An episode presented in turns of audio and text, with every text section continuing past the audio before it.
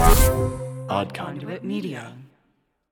Hey Dreamers, producer Pat here with a small audio note. Ben's sound quality is a little off this week. He's traveling overseas and we're just working with what we have, but fear not. The quality of the episode is on point as always, and we'll be back next week with that crispy audio that you've come to love from us. I hope you enjoy the episode as much as I have. Peace. The Sandman Unlocked.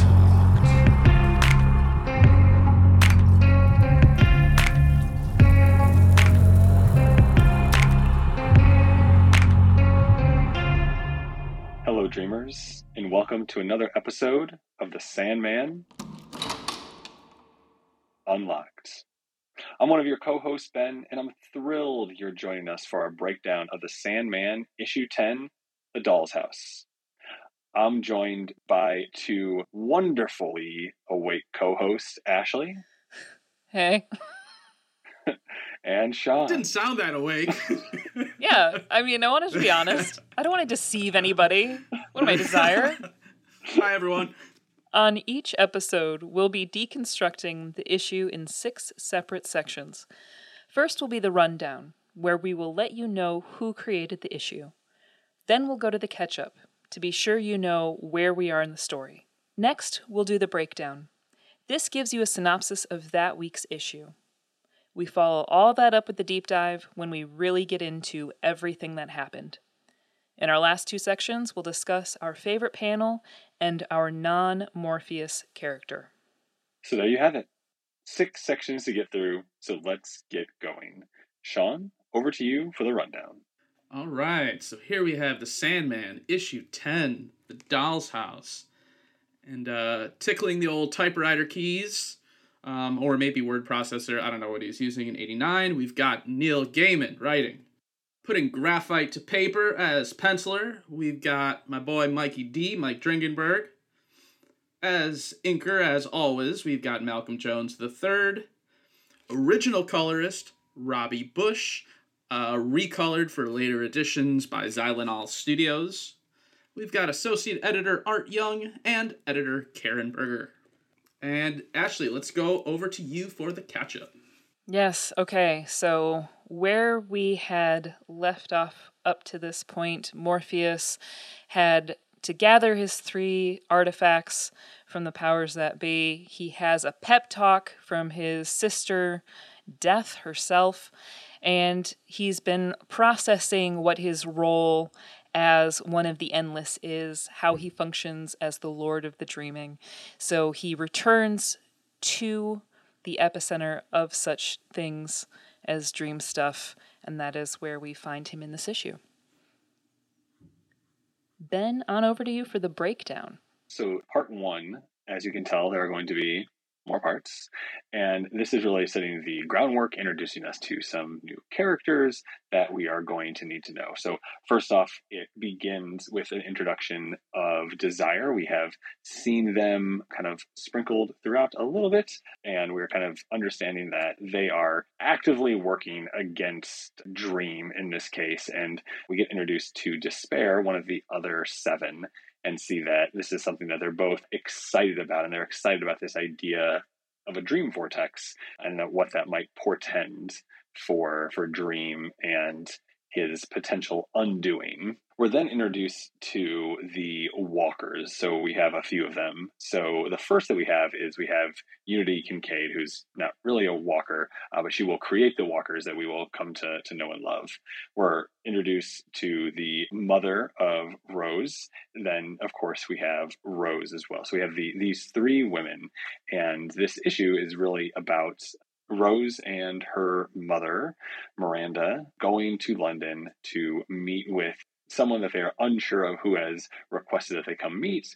But it turns out that that is Miranda's mother, Rose's great grandmother, who is Unity Kincaid. And so what we have here is Rose, we're going to find out, uh, becomes an integral part of the story as she seems to be having dreams that are very realistic's the wrong word but there there's something different about them and they feel really tangible and she feels like there's this kind of like breakage and slippage starting to happen between herself and, and the dreaming and, and what's happening and she's also visited by the fates in this issue and we learn that there's some kind of relationship there where they wish that they would be able to help her but uh, can't quite directly interfere. And then mm-hmm. at the same time, we finish off the issue by learning that there are some missing arcanum from the dreaming.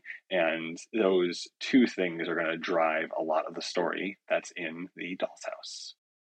Do you fondly remember blowing the dust out of a golden Nintendo cartridge to get it to work? Get the dust out of it. All right, here we go. Yes, let's get it. Now the screen's gray. Oh man. Or those long nights when you were up late fighting Ganon and you'd hear your mom coming downstairs. Hello? That's Mom. Uh, pretend you're asleep. Wait, pause it, pause it, turn off the TV. Do, do you think she's gone? Make a sound. Hmm, I thought I heard two boys down here. Oh well.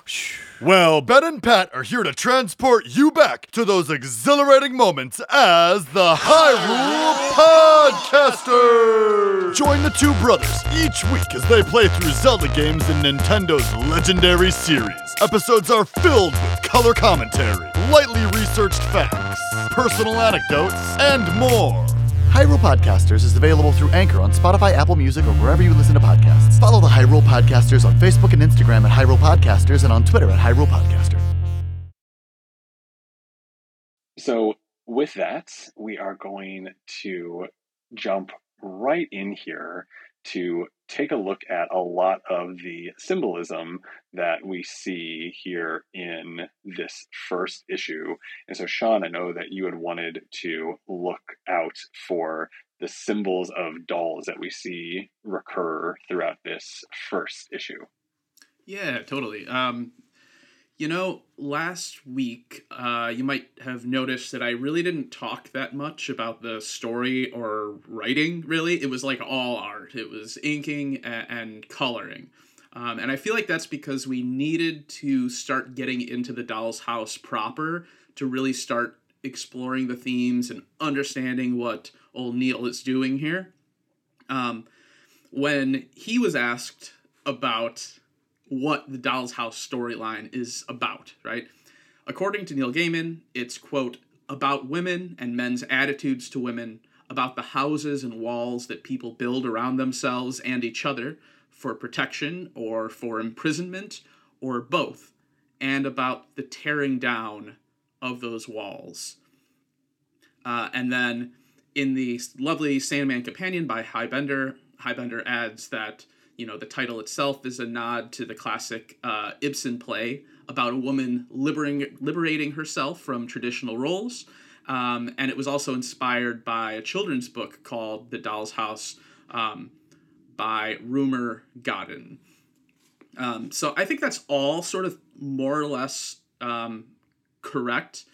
You know, the Sandman. It's a it's such a rich comic um, and kind of just like joyful in a way because you can see, you know, in the first volume, just like how much fun Neil is having with these characters and these very clever situations. And then in the second volume, you can still see that, but I feel like it's here that he really starts to get serious about the work as literature, you know? It's not it's not just an adventure story.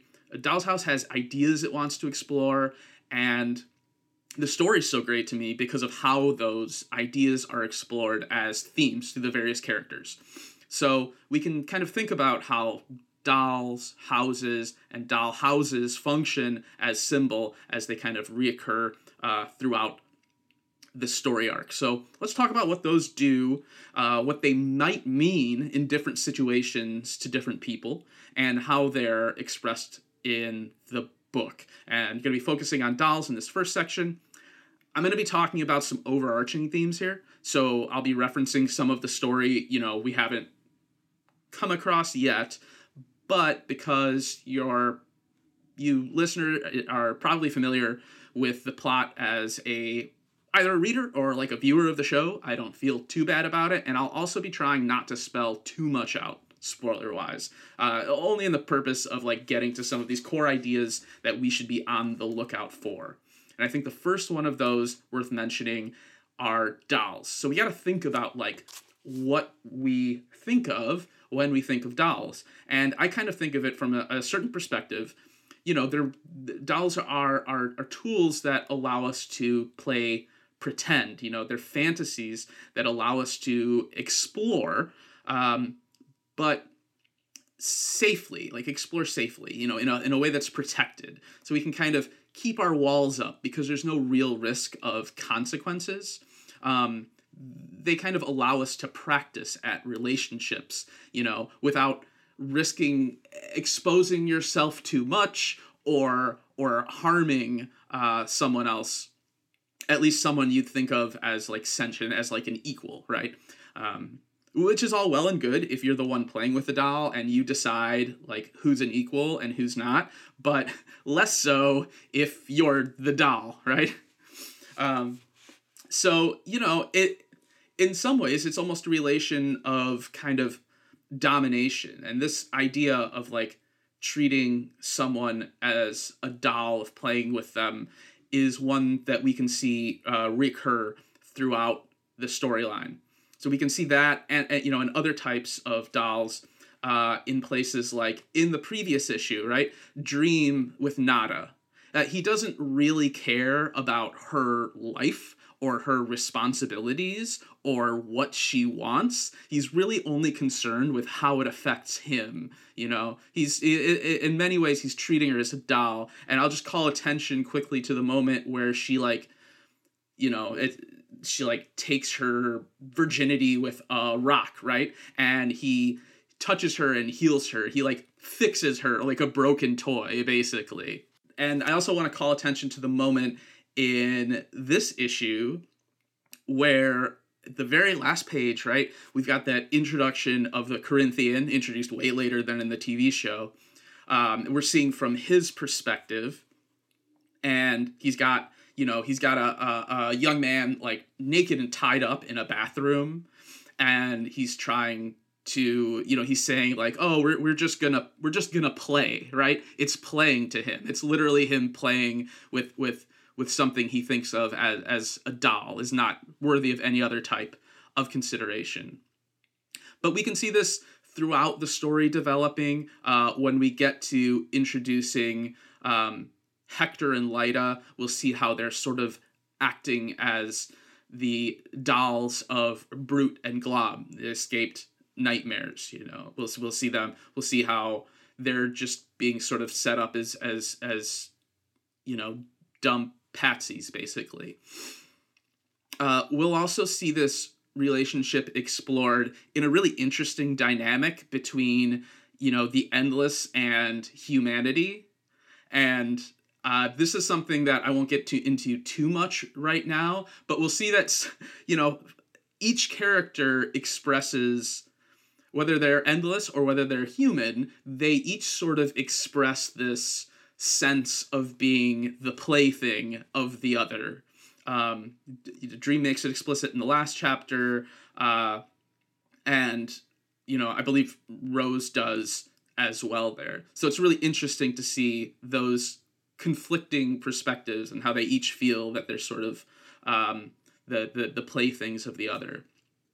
And then you know we've got almost more literal dolls. We've got Fiddler's Green uh, a a sentient place taking on the form of a of a human being that mimics the author G.K. Chesterton. You know, he almost creates this automaton uh, that he uses to go and experience the world.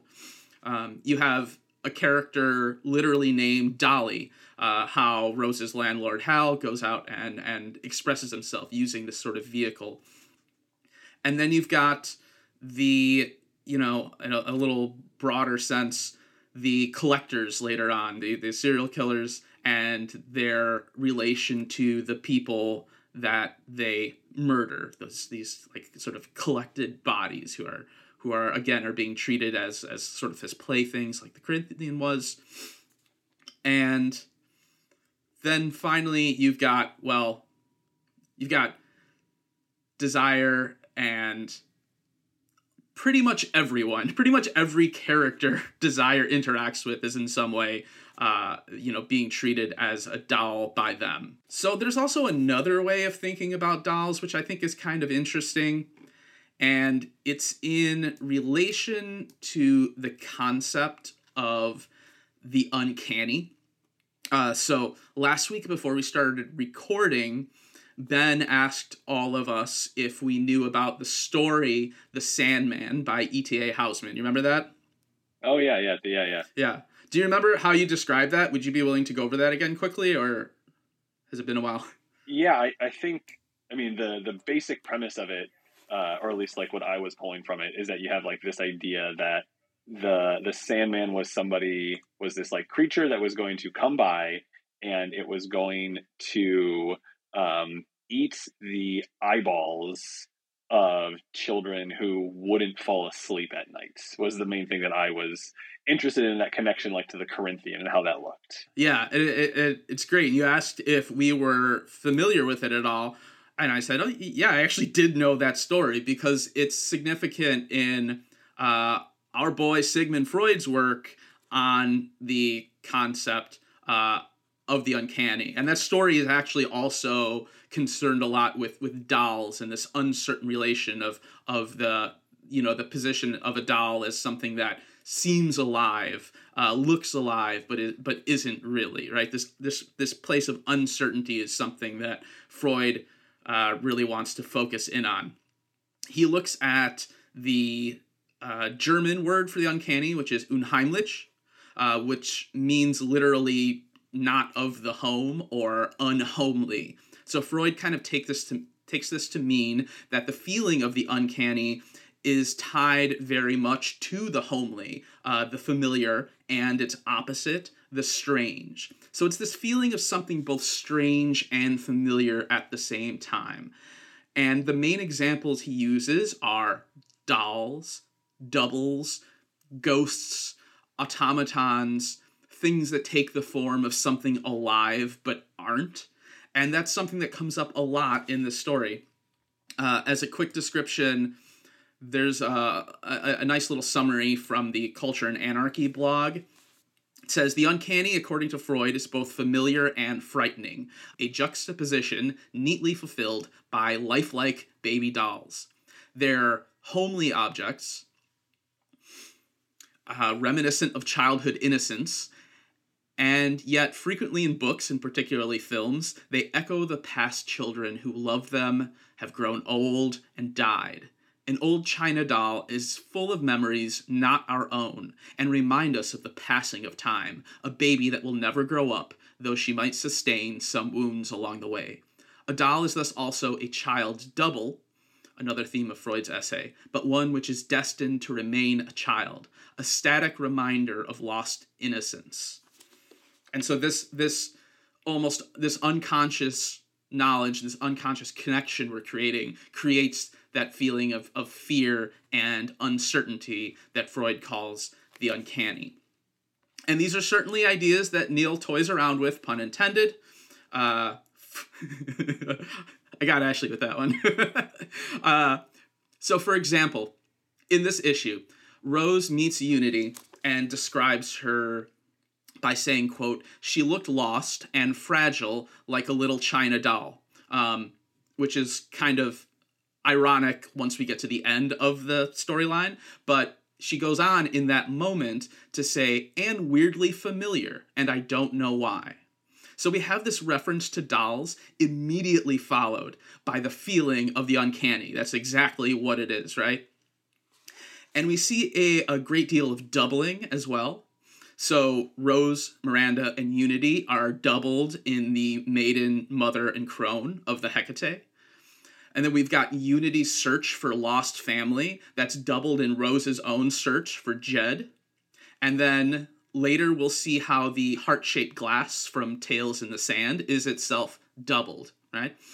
Um, Desire has a twin, which is a kind of double. And Desire lives in a double of herself. You know, she lives in a desire doll. So that's not to say that that Neil is thinking much about Freud or trying to like expound on his theory in some way. I just wanted to indicate how these very disparate ideas have been connected by previous thinkers in the hope of seeing how ultimately this is Rose's sort of coming of age story. And there are ideas we can investigate that sort of tie these threads together. Well, why don't we springboard from one historical German Austrian influencer to another? and Ashley, you wanted to talk about Hildegard von Bingen. Yes. Love that transition. it was that was pay me the big bucks. expert. I was wondering how that was going to go down. And thank you, Sean, for your explanation um, about all the symbols and symbolism in these this issue and upcoming issues. Now that you've said all this, like all my synapses are firing. It's like, oh man, I could have done this and this and this, but this is great. I really appreciate it. This is helpful. Oh, cool.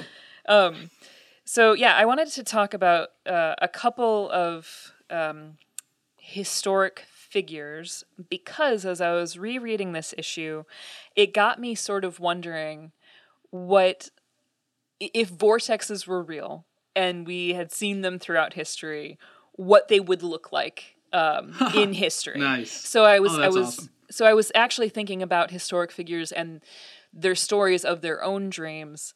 Um, and if if say like in a hypothetical world, if vortexes were real, could could these people have been vorte- dream vortexes? Um, because of the way that they explored sleep, dreaming, they expressed their dreams, they tried to immortalize them in some works.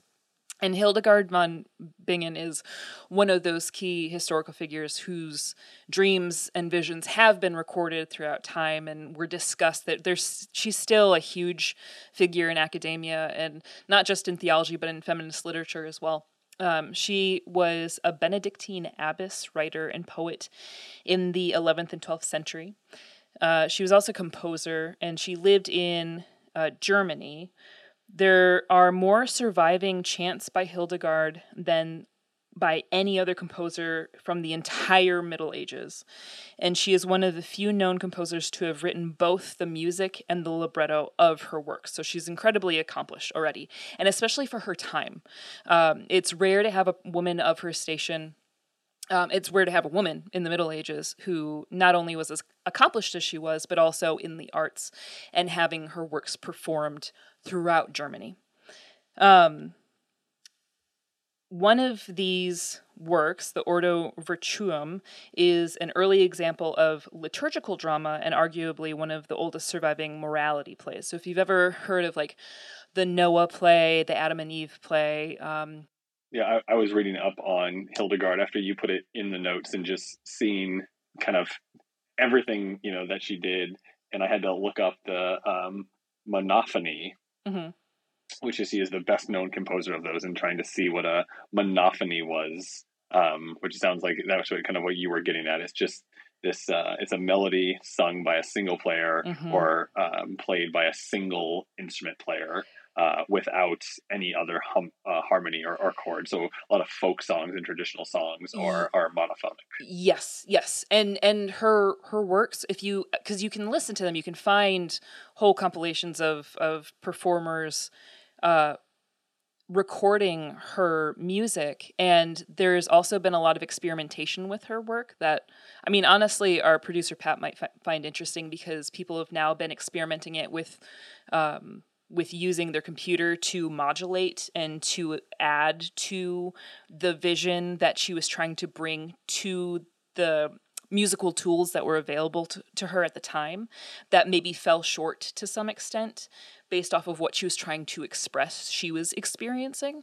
Um, so there has been a lot of interesting development with her music especially when it comes to like contemporary methods of producing music and like pitch bending etc so it's just really really fascinating. Um, the morality play i was thinking of that people may have experienced or read in a in a literature class is everyman which is basically a literal a character the everyman is walking through various moral pitfalls and you're watching him sort of experience and dodge you know these very basic sort of daily slice slice of life things uh, where you have anthropomorphic personifications trying to ensnare him and, and such.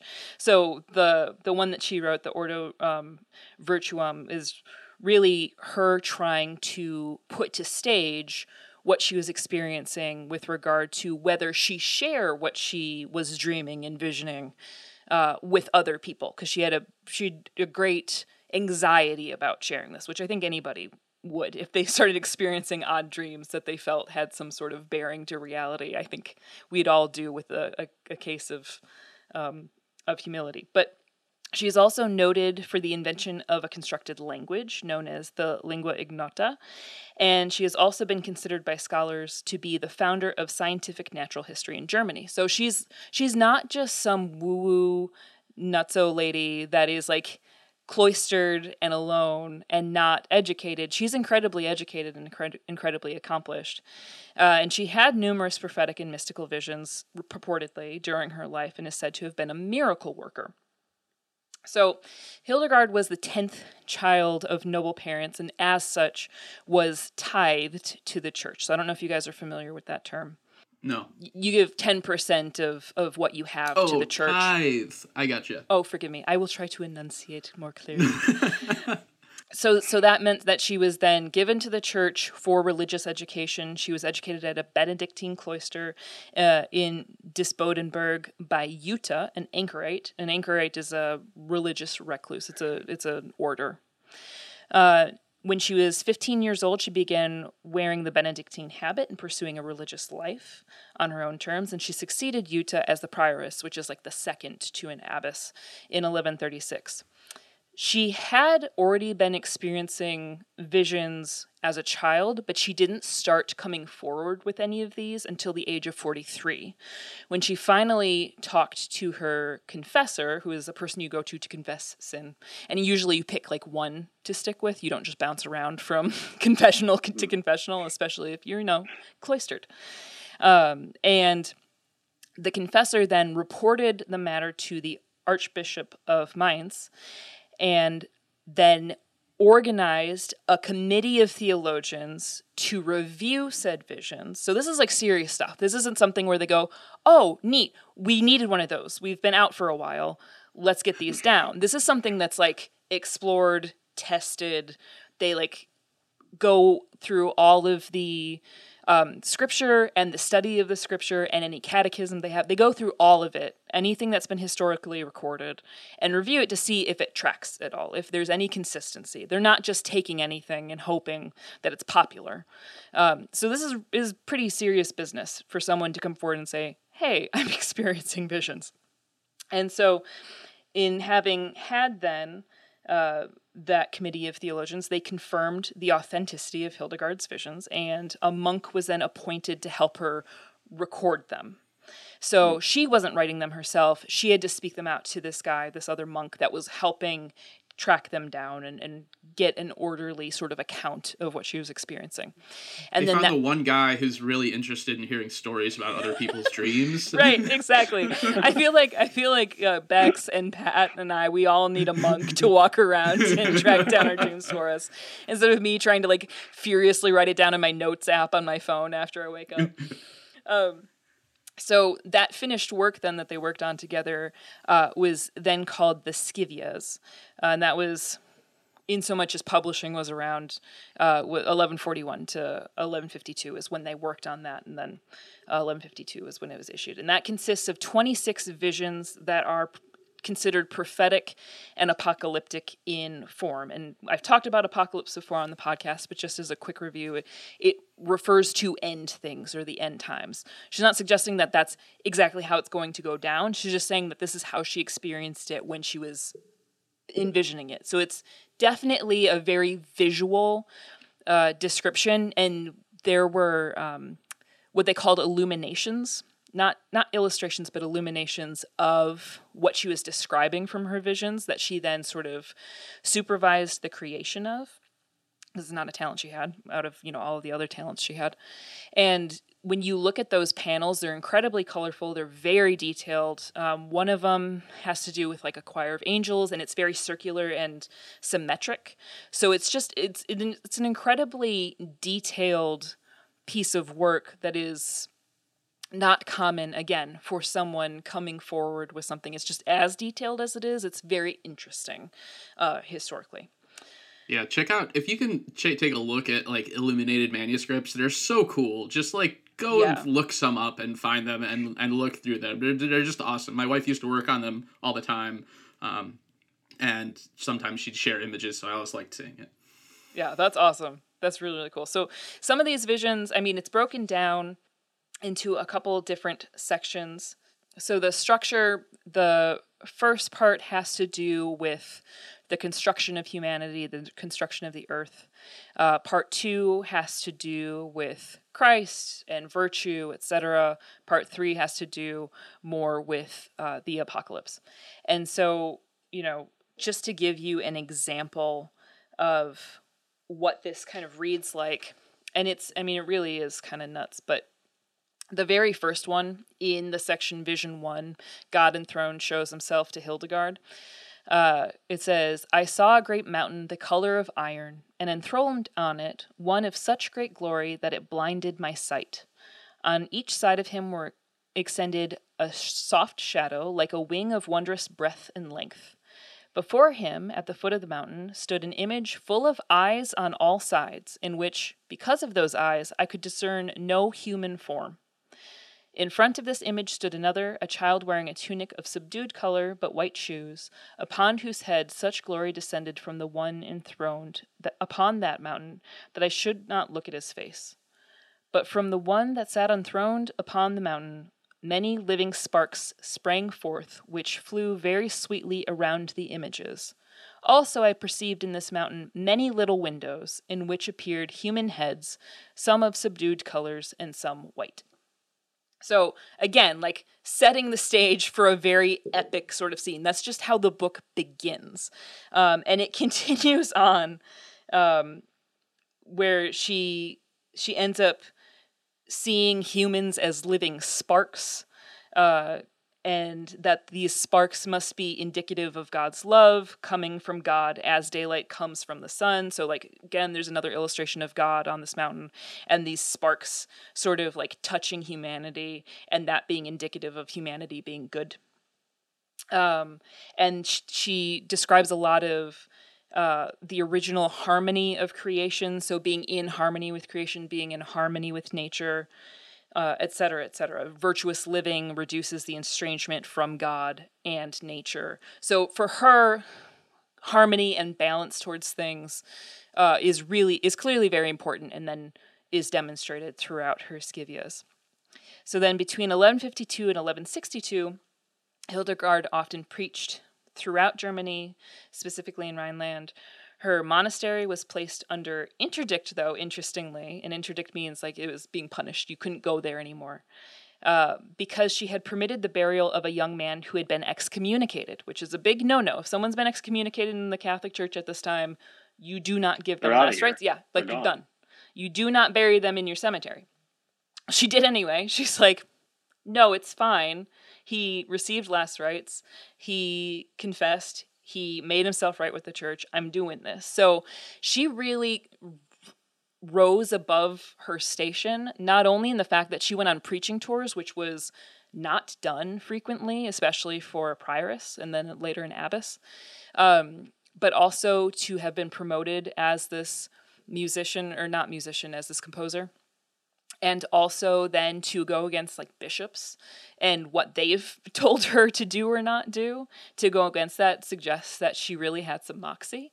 So that that has kind of provoked scholars to consider like okay you know when it came to her visions these visions that she professed as to being too lowly to commit to the page originally she was again she sort of sort of promoted this really humble posture of, oh, I don't know anything. I don't speak the languages. I can't interpret scripture. I am merely, you know, XYZ. Really definitely presenting this like humble servant of the Lord. Um, some scholars suggest that that was posturing and that she was sort of suggesting that so then people would trust what she was saying more because she appeared humble. Um, and then that would allow her then to share more because she'd be more trustworthy because she was an she was a woman and so if she is still playing to type then that means that she's not actually trying to pull one over on us. She actually had these visions and that they're legit. But again, if you read the writing itself, it's it's very provocative. Um, again, for its time. But even now, reading it, I'm just like, what were you on? It's beautiful, but this is so very strange. And so, and again, because of the length and the amount of detail that goes into each of her visions, it really is hard to just sort of ignore and and sort of you know wave away as being a one-off stupid little dream because of how consistent it is and because of how imaginative it is. Um, so she's just she's just a really fascinating woman. She also had a lot to say about uh, like i said um, natural medicine. She influenced a lot of even uh, contemporary medicinal practices in germany today. Um, are still things that, that she did that they put into practice. And um, she had a lot to say about sleep, actually, as well. So she suggested that sleep, uh, when you're sleeping, the body is asleep, but your soul is awake, and that allows you to interact with the heavenly realms, etc. And you see that throughout history as well. Like you see, you see that in Egyptian culture. There's a lot of hier- hieroglyphics of people sleeping and their spirit sort of hovering above them as like a winged creature. Right. right. Um, and you see that in a lot of other cultures as well. But it's still, again, for her time, just a really fascinating woman who had a lot to say about the world and definitely uh, exceeded her station in life. Amazing. Thank you, Ashley, for that overview. Sean, you had also wanted to talk about symbols as they relate to the second part of the title of the issue, Houses. Yeah. So let's think a little bit about houses and what they mean. So they offer us protection from the elements and all that might threaten us, but they're also enclosures that divide us and separate us from one another and the world. So I think you know, taking that almost metaphorically, where characters decide to put up their walls and how they separate themselves in this book is a really important concept. And that's all explored through Rose, our central character, uh, and her story. You know, Rose is, I would say, pretty distant, uh, reserved. Like, she's very smart and capable, and like, she understands things intellectually, but I would also say that she's very closed off emotionally. And this story is one of her sort of discovering intimacy, you know, um, kind of letting those walls down and letting other people in, um, seeing other people and, and, and seeing herself. Um, you know, but there's a danger there too the danger of intimacy is that you're no longer entirely in control of yourself. You're really affected by what happens with others and you're truly exposed. So her journey is navigating how and where to put up her walls, when to open her doors, and when to close them. Um, and so, kind of like on the far side of that, right, we've got Desire, who lives in this vast replica of herself in a realm all alone. You know, the first thing we're seeing this is the first time we've seen another of the Endless's realms, and it's completely devoid of any being except uh, desire. You know, and and the the Neil is at pains to point out that the eardrums are larger than a dozen marble ballrooms, right? And you could wander these veins for your entire life and you get lost in them and you die before you found your way out and they're here by themselves. Desire's here uh, by themselves. Even the being closest to them, despair, does not seem like someone they're intimate with exactly. Like Desire talks, Desire asks to talk with Despair, and Despair corrects them and points out that it really means Despair listening to Desire, right? And then even Desire's realm itself is called the threshold, right? It's a border and a boundary. Um, so this is being set up from the very first pages of the issue. And then we've got Dream, who lives in a realm populated by numerous others. We know that it's 11,062 others because there's a census in this issue. But where is he? He's like all alone in his throne room until Lucian uh, intrudes on him. And we've already seen how closed off he can be in Tales in the Sand. And later, when we get to Men of Good Fortune, like this is definitely a guy with intimacy issues. And Rose herself, uh, as I said, she's pretty closed off. Um, in the comic, unlike the TV show, she doesn't have a, a, best friend like Lyta hanging around or a friend who will house sit for her while she's gone. She's not instantly close with Hal and Gilbert and her housemates as in the show, right? She's a very different character in this way. She doesn't even seem that close to her own mother. And to illustrate that, I think in, in the when we first met Rose, when they're coming in uh, for a landing in the plane that they're using to to fly to England, you know, she's on the flight and she's sitting with Miranda, her mother, but they're not sitting next to each other. There's an empty seat between them. And the panel borders, dialogue, and narration emphasize that space uh, between them. And then there's also, you know, as I said before, Rose Unity and Miranda, Rose Miranda Unity uh, meeting where there's they they're sitting and facing a mirror together, and it echoes the fates as Maiden, Mother, and Crone, right? And I think, you know, Neil thought this parallel was significant because I can't see any other reason for Miranda Walker to exist in this story. Like, she really doesn't do anything or change in any significant way at all. Uh, and in the TV show, they excised her entirely. But I think if you put it in the context of them being sort of doubles of the fates uh, and and total opposites, it becomes you know maybe a little bit more meaningful because the fates, you know, they're almost omniscient, they're mysterious and powerful, and they're deeply connected. Right? They're the three in one, the one in three. Well, the Walker Kincaid family is definitely not three and one at these early stages. They're confused, they're hesitant, they're unsure even of their own connection to each other, right? They don't even know they're related at first.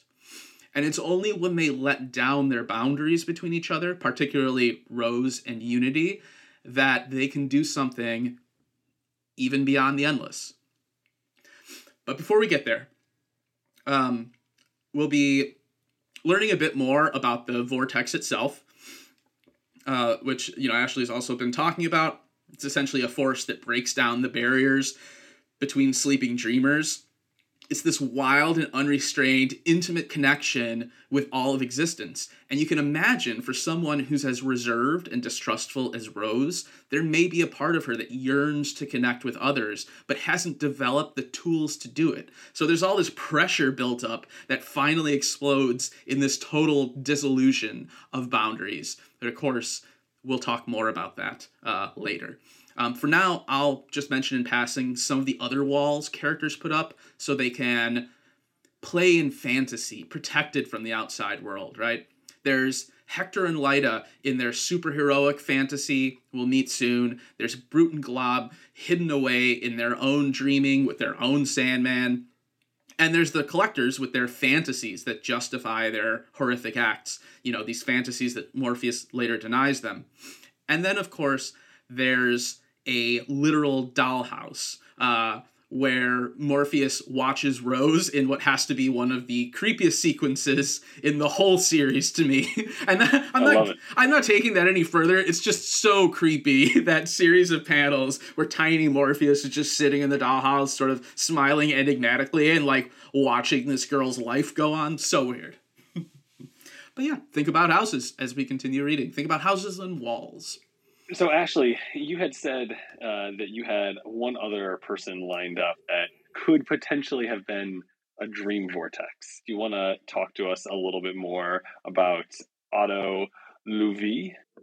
Yeah, another German. Go figure. Hilarious. So maybe there's something to do with Germany and dreams. But this was a pharmacologist from the 19th and 20th century whose discovery of acetylcholine um, which is ironically a neurotransmitter which promotes dreaming, uh, helped advance medical therapy. The discovery was earned him the Nobel Prize 13 years after he had discovered it. However, he is almost as famous for the means by which he discovered it as the discovery itself. So, naturally occurring acetylcholine was first isolated in 1913 by English chemist Arthur James Ewins at the urge of his colleague, uh, physiologist Sir Henry Dale who in 1914 described the chemical's action. So they had like an idea of that this existed and possibly what it did. Uh, but then the actual functional significance to us as humans uh, was honed in on by um, Loewi. So in 1921, Loewi dreamed of an experiment that would prove once and for all that the transmission of nerve impulses was chemical, not electrical. He had woken up from that dream, scribbled the experiment down, and then went back to sleep. Unfortunately, the next morning, even though he rose excited to try this experiment, he was horrified that he couldn't read his midnight handwriting. So he had nothing to go off of. So he is quoted as saying that that day was the longest day of his life because he was trying to piece together these disparate m- memories of that dream and how that experiment was trying to was supposed to go so he could actually demonstrate this transition of nerve impulses through acetylcholine so then later Loewi was able to demonstrate that um, when he was able to dream this dream again the second night. Which is nuts. So I don't know if you've right, like how frequently do you have the same dream twice? And he was able to immediately wake up, go and perform this experiment and then was able to find make his findings conclusive. So he was able to demonstrate that acetylcholine is liberated when the vagus nerve is stimulated. So anybody who's ever had like an anxiety disorder or anything, if you've ever held like cold bag of peas to your chest or anything while you're having a panic attack and it calms you down, it's because that acetylcholine is slowing your heartbeat down. It's triggered by that new sensory um, that that sensory experience. So then subsequently he and others were able to show that this chemical was also liberated as a transmitter of the motor end plate and the muscles of the vertebra- of vertebrates. So subsequently it was identified as a transmitter of many neural synapses and in many in invertebrate systems as well. So then due to that work we've been able to sort of as much as there aren't cures for things like Alzheimer's and myasthenia gravis, shout out to my stepdad, and Parkinson's, uh, this acetylcholine is tied to that in which there's an when there's an imbalance of that and dopamine or if there is too little acetylcholine then you'll have these neurological disorders that keep you from able to have smooth motor function or to be able to like control parts of your face and such because there's that imbalance. And it's due to him that we can now isolate those things and then prescribe drugs to help balance all of that out or um, have blockers to keep it from triggering too frequently. Uh, because then when you have too much acetylcholine and not enough dopamine, you'll have like like with Parkinson's, the shakes. You'll have an inability to be able to like smoothly perform general actions. So, uh, just I thought that was fascinating that he was able to isolate something such as that, prove not only that it was critical to our brain function, but then how it functioned, and that that has since been linked to dreaming and other functions of the brain to be able to exist and isolate and treat uh, people decades later. All from a dream, A dream he was able to have twice, right? That's the craziest part to me. twice. Yeah, same dream, twice. And so detailed. And he's not the only scientist who has had a dream that linked them to later findings. Um, the guy who was able to come up with the formula for pi came from a dream in which he had a, a dream of a Hindu goddess explaining through like a screen of blood this formula that he was then able to prove pi. Um, Einstein expressed having a dream in which he was sledding down a hill and then it ended up going faster than stars, and so there were streaks. Um, and then was able to like get up in the morning and jot some stuff down to be able to produce an experiment. So there are like a lot of scientists that are like, I had this dream, I'm gonna try it out, and ended up being right. And the only one, The dis- the guy who discovered the shape of an atom, same thing. these are all way better than Newton getting hit on the head with an apple. Like these are way better scientific Right? uh, origin stories. Yeah, I just I think it's fascinating that people who are discovering like the fundamental building blocks of science are like, yeah, I just dreamed about it, so I went with it. Well, you got to remember, like they were also doing a lot of cocaine at this point as well. and I just wonder if, with the plummeting use of cocaine in the scientific endeavors, if that's why we're really not seeing the big discoveries anymore. People aren't doing enough coke. Not doing enough coke? We're not ner- we're not breaking those those barriers that Sean's been describing enough. You heard it here first. Do more drugs. Man, if we had pull quotes for this podcast, that would be the pull quote at the start of the episode. Two more drugs. Sandman unlocked. Verified. Well, Sean, you were going to bring us home today on our discussion uh, by talking about the expansion of the DC universe, the building, the it's getting more robust, more built out. Yeah, and honestly, this is really like all I really wanted to talk about. This whole thing got started just because I love the sequence in this book so much where Rose falls asleep in the back of Holdaway's car and then the page perspective shifts so we're reading kind of horizontally across the page instead of vertically. And the interesting thing is if you are at least the digital copy that I have uh, reorients these pages so that you don't really notice a difference. Um, it completely Oh. removes the effect. Huh. Argument against e-reading.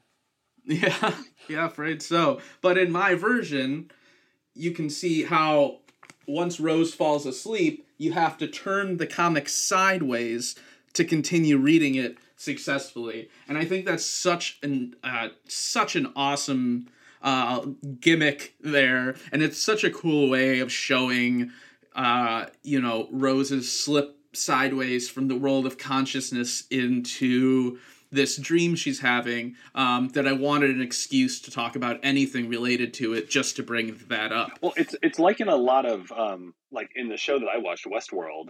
Uh, they use the aspect ratio to let you know like when you were in a simulation versus when you were in the real world. Oh, do they really? like one of those ways of flexing, of utilizing the medium, or like think about when things go into slow mo, like in movies, or when things you know shift from like a four three perspective to a sixteen by nine perspective. Like those are really cool tools that let you know oh something is different here.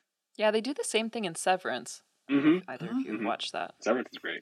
I love little formal tricks like that. I just think they're great, and and Neil Gaiman is is so good at, at writing them into the scripts. But we're also like learning a lot about the world the Sandman inhabits here. You know, this is the most endless we've seen in any issue so far. We get three members of the Endless in this issue, so we're meeting uh, Sandman's family here. And so I thought I could start by just talking. And a mention of a fourth, I don't even remember which one that was. Who gets the mentioned? prodigal. Oh yeah, yeah, yeah, yeah. You're right. So this is the first. That's awesome. Okay, so I want to talk a little bit about creating the endless and some of the other characters we see in here.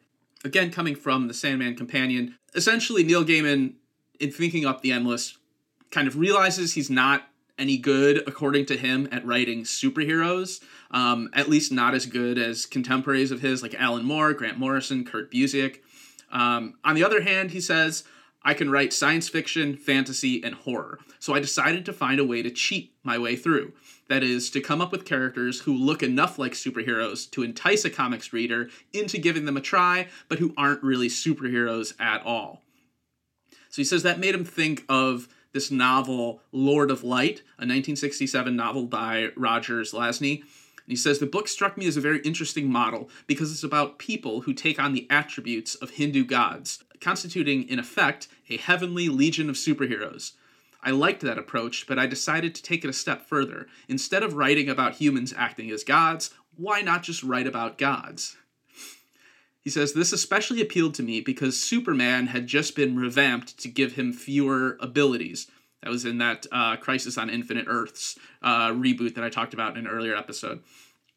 The reasoning at the time being that one couldn't weave interesting stories around a character who was too powerful. And this is still an idea you'll see floating around. Um, you know, every few months there's like an anti Superman, pro Superman argument on Twitter, right? Um, where people argue that you can't tell interesting stories about Superman. He's just too sort of all powerful. Well, Neil says that struck me as wrong headed. So I thought, okay, I'll do a series that starts out with characters who are virtually all powerful, and I'll see where I can go from there. Which I think is just a cool challenge to issue yourself. And look what it's given us. Um, for Desire in particular, the visual inspirations were Patrick Nagel's art from the 80s. So if you, I mean, you might not recognize the name, but you'll have seen the art from the 80s. Uh, obsidian hair, porcelain skin, bladed cheekbones, mysterious gaze. Uh, you will you will recognize it when you see it. It's been described as quote capturing the emotional state of an era, 1980s American desire, wink wink, collective materialistic aspiration. Um, so this seems like too perfect uh, for what Neil Gaiman was going for in the character of Desire. The other was the other inspiration was Annie Lennox, um, half of the band The Eurythmics. Uh, particularly in like 1987, you know, sort of cute and androgynous. And the androgyny was important for Neil because it balanced the endless on one side, right? You have three men, three women, and then desire. And of course, the character itself has to embody everything uh, one might desire, you know. Um, I don't know. There weren't furries then, so that's like a whole other thing. But although Desire has like cat ears and a tail on in a later episode, so Yep. maybe Neil was thinking about that too. Oh god. Neil getting a closet furry. I, want to call this out. This is interesting because Neil says Desire is not so much of a villain as one half of a personality clash between them and Dream, and we just happen to be seeing it from Dream's perspective. So he says, if I were to write the same story from the perspective of Desire comics, readers would see the extent to which Desire perceives the Sandman as unbearably stuffy and irritating, and Dream would start looking like the bad guy. Uh, so I thought that was a that was a nice mention there.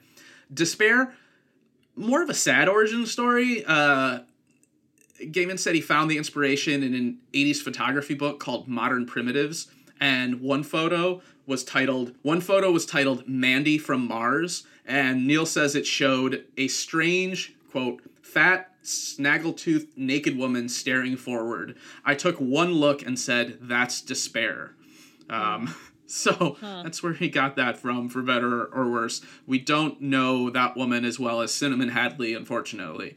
Um, but Jill Thompson, who illustrated a later volume, said it was like really fun drawing despair, especially after drawing all those like idealized figures you would otherwise see in comics, like all these perfect proportions and and things like that. Like it was it was it was a, a breath of fresh air to to to draw something someone that doesn't look like that, you know. But she's also difficult because if you draw her from any angle other than straight on, she just turns into a little ball. So it'll be interesting to see as we move through the series and Despair reappears. How often are people drawing her straight on, like she is in this issue, and uh, versus drawing a little ball?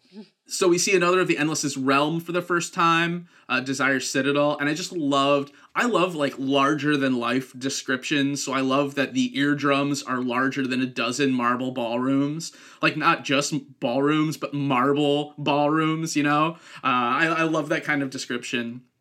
And we learn how the Endless call one another, right? How they get a hold of each other. They have a gallery with each of their sigils in it, and they say, I stand in my gallery and I hold your sigil, you know? Uh, so learning those little intricacies are so interesting to me. We also uh, see a great deal more of the dreaming. You know, we see Dream's throne room, I think, for the first time, and it's just so. It's such a beautiful panel that that one. Uh, I won't talk too much more about it in case someone takes it, but it's just a great. Uh, it, it's a great throne room. It's gorgeous. Uh, and then we learn a lot more about the nightmares and dreams that inhabit the dreaming. We learn about the Corinthian, Brute and Glob, Fiddler's Green, you know, how many residents are there, the kind of bureaucratic structure, right? They have a census. Um, we learn that there's a division among age between the eldest uh, and the younger endless, right? Uh, Despair says the elder three, destiny, death, and dream, don't play our games, right? Um, we learn about the the other things uh, in the House of Secrets, the bottle imp, the something nasty in the basement, and we see Lucian walking through all these this sort of shifting realm of dream that you know until now we'd pretty much just seen the outside of the castle, House of Secrets and Mysteries, and the Nightward Shores of Dream. But here we're seeing like subway tracks. We're seeing that weird mannequin section, uh, another kind of dolls there. Uh, see the gates of horn and ivory, you know, uh, uh, a house built into a stone in a kind of green glade. And I just thought that expansion of the world of the dreaming was notable and worth mentioning. And then, you know, I'll just end by sharing a final interaction in an interview with Neil Gaiman where Hy Bender of the Sandman Companion asks, Are all those beings really needed by the Sandman to maintain the dreaming? And Neil answers, Oh, not at all. He could actually run the whole place by himself. And Hy Bender asks, Well, why create all those servants to help out? And Neil answers, Fundamentally, he likes the company. I always assumed the Sandman spent millions of years in a version of the dreaming completely on his own, and I think he quite enjoys the alternative of having others around, although he'd never admit it. And then he notes, I should add that the Sandman didn't create all the beings in the dreaming. Some of them were fleeing from other places and took refuge there. Others wound up there by accident and decided to stay, and, given the nature of the place, some of them were spontaneously born there. So I just loved uh, hearing all that insight on how he populated the dreaming and and created the characters of the Endless. I have to say, this Lord of Light novel looks awesome. Really? I just pulled it. Yeah, the the um, here are the opening lines. His followers called him Mahasamatman and said he was a god. He preferred to drop the Maha and the Atman, however, and called himself Sam. He never claimed to be a god, but he never claimed not to be a god. What a great opening line to a book. That is great. That is great. I will usually make my book choices based on opening line, by the way. Like, if it's not a good opening line, back on the shelf. Get out of here. hmm Well, it's that time of the episode where we talk about our favorite panel and our favorite non Sandman character.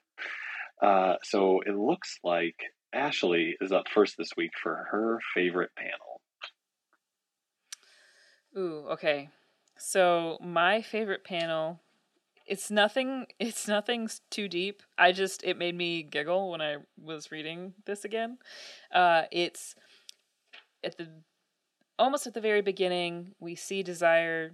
They're in the threshold, and they're about to call up Despair. But right before they call up Despair, uh, they're standing in front of Dream Sigil and saying, I'm watching you. So it's the panel right after they say, I'm watching you. And they just smooch the helmet. And there's a little heart. That made me laugh so hard. I just I had forgotten about it. And the fact that there's just that little that little heart next to it makes all the difference. Yeah, we don't get a lot of those little comic comic icons uh, No. in the Sandman because it it it it usually hews towards like realism or you know sort of elaborate fantasy but this that's like a pure comic moment right it'd be like if Yeah. desire like stubbed their toe and there was like dollar symbols and uh, Right. uh, pound signs appearing above their head Yeah, no, no, exactly. It just it it felt so purely its own thing and it reminded me, oh, we're in the threshold. Things are done differently here compared to the dreaming or anywhere else. Uh, so I just like the fact that there's even world building in the threshold, not just in the description of the threshold, but that we have this sort of comic moment that's sort of cheeky as desire always is. And I just really love that. Thanks, Ashley. So mine actually, we've already talked about it, and it is when Dream is in the dollhouse, and it's the final panel of him just sitting there with his little hand perched on his chin and just a glint in his eye as he watches all this happen. And Like, I'm gonna destroy you. and my background for that panel is pink, just so you all know. Really? Mm-hmm. Not sure if it got recolored. Pixar didn't happen. Yeah, I believe so. Yeah, mine's blue. I blue. don't think there's any pink panels. Yeah, definitely, definitely blue. Interesting. The recolorization comes at us again. All right, Sean, what do you got for a panel? All right. Well, I'm not going to talk about the throne room panel because that's like obviously a really great one. It's so grand and big. It runs across two pages. All right, um, Sean. Thanks in- for from telling that us about your reoriented favorite panel. perspective. wait, wait, hold on, hold on, hold on. the one I'm choosing. It doesn't. It doesn't matter that you you for all three of your deep dives get to talk about the entirety of the comic book anyway.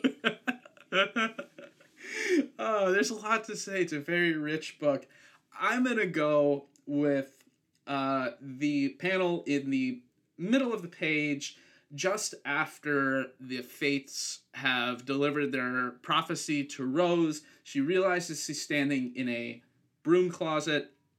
She's out in the hall and she's just like, what the hell happened? And then her mother calls Rose and she's startled. And it's that panel where Miranda is saying, Are you okay, hun? Sorry I startled you. And Rose is caught uh, startled.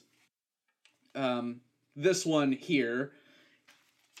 I love this panel so much because it's just not how people stand in comics. It's so awkward and it's so clearly like caught off guard and it's so very human. I just love it so much. Uh, it's it's there's not a lot of detail on her face or anything. It's very um, sort of simple line work, but it conveys that surprise and shock just perfectly, along with that really uh, interesting and, and lovely figure work from Dring- Dringenberg. All right, Sean, you got to run it back with your favorite character. Favorite character? You know what? I gotta give it to Rose. I don't typically go with obvious choices here, but I gotta give it to Rose because when I read this uh, storyline originally, you know, many, many years ago, I kind of thought Rose was a, a boring character, and I liked having her as a sort of guide through the plot that's happening. But as I got into this rereading in particular, and I kind of like obviously dove a bit more into Rose, what I think of Rose's psychology and kind of who she is and what journey she's going on, I came to appreciate her uh, a lot more and kind of what she's being pulled into and how she responds to it and the struggle she goes through. Um, so I I'm gonna I'm gonna go with I'm gonna go with Rose. I'm a big Rose fan now. Excellent, excellent.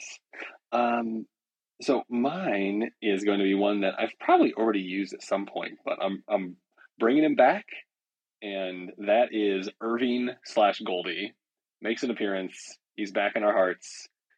Ashley still wants that plushie, and Really uh, um, he just makes this little noise. He makes a meep, and then he makes a, on on mine it looks like a darkle little noise, darkle. Mhm. Um, and then he makes a merc, and it's a those are such adorable little noises, and I love him for it. yeah, I love that that snuggling Darkle one. That one is particularly. Yeah. All right, Ashley, bring it home. What you got? All right. So, Sean, you brought her up, and I would really be curious at some point for us to discuss how you feel about the, the change in, in removal and, and such. But my favorite character is Miranda, mainly because she's chain smoking the entire time. You know, that's how she's dealing with her stress. And also, like, she's going to shoot her shot. So they're in the car with Holdaway, and Holdaway is talking about how their client lives 20 minutes from there. And she Miranda says, "Oh, he must be very rich." And he's like, "Yes, yes, she is." And her response is, "She? Oh." Which cracks me up. Like she was going for it. She thought this was going to be her life set in England, you know, like I just thought it was the most hysterical, you know. Dare to dream, Miranda. She's got this like nice dress on and the broad Oh, brimmed yeah. hat and everything. Like she's It's a fit. nines. It's a fit.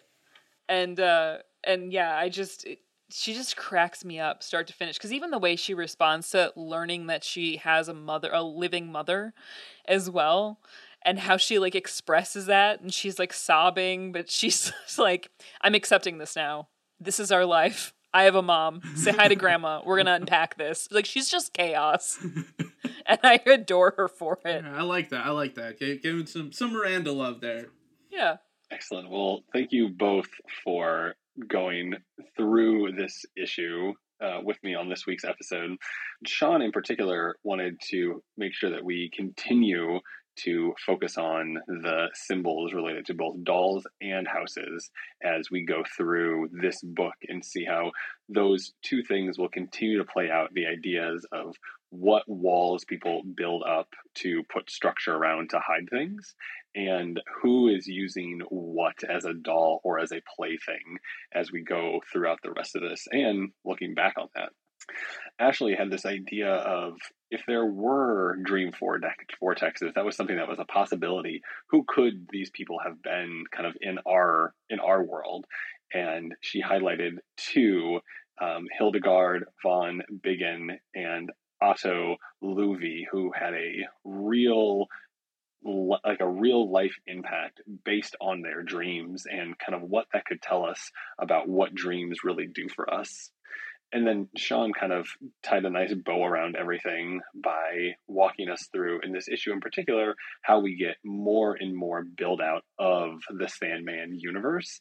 And we're really excited to see as we now know um, many more of the endless as we start to meet them and we have these new characters that we're going to be moving along with here over the next 60 issues or so as this sets up really the rest of the story thanks for listening to this episode of the sandman unlocked And remember, never trust the storyteller. Only trust the story. Thanks for tuning in to The Sandman Unlocked, an odd conduit media production. You can follow us on Twitter and Instagram at Sandman Unlocked. Join us on Discord as well. Thanks to our show producer, Patrick Childers, and to Lieutenant Headtrip for our theme and incidental music. If you'd like to support us directly, head over to our Patreon. You can follow Ashley on Twitter at DEEDEE underscore K and on Instagram and TikTok at Ashley Mowers. Find Sean on Twitter at Lon Dogson and find Headtrip everywhere at LT Headtrip. You can get all of this info and more in the show notes. Make sure to follow and subscribe and review us wherever you listen. Until next time, and remember never trust the storyteller, only trust the story.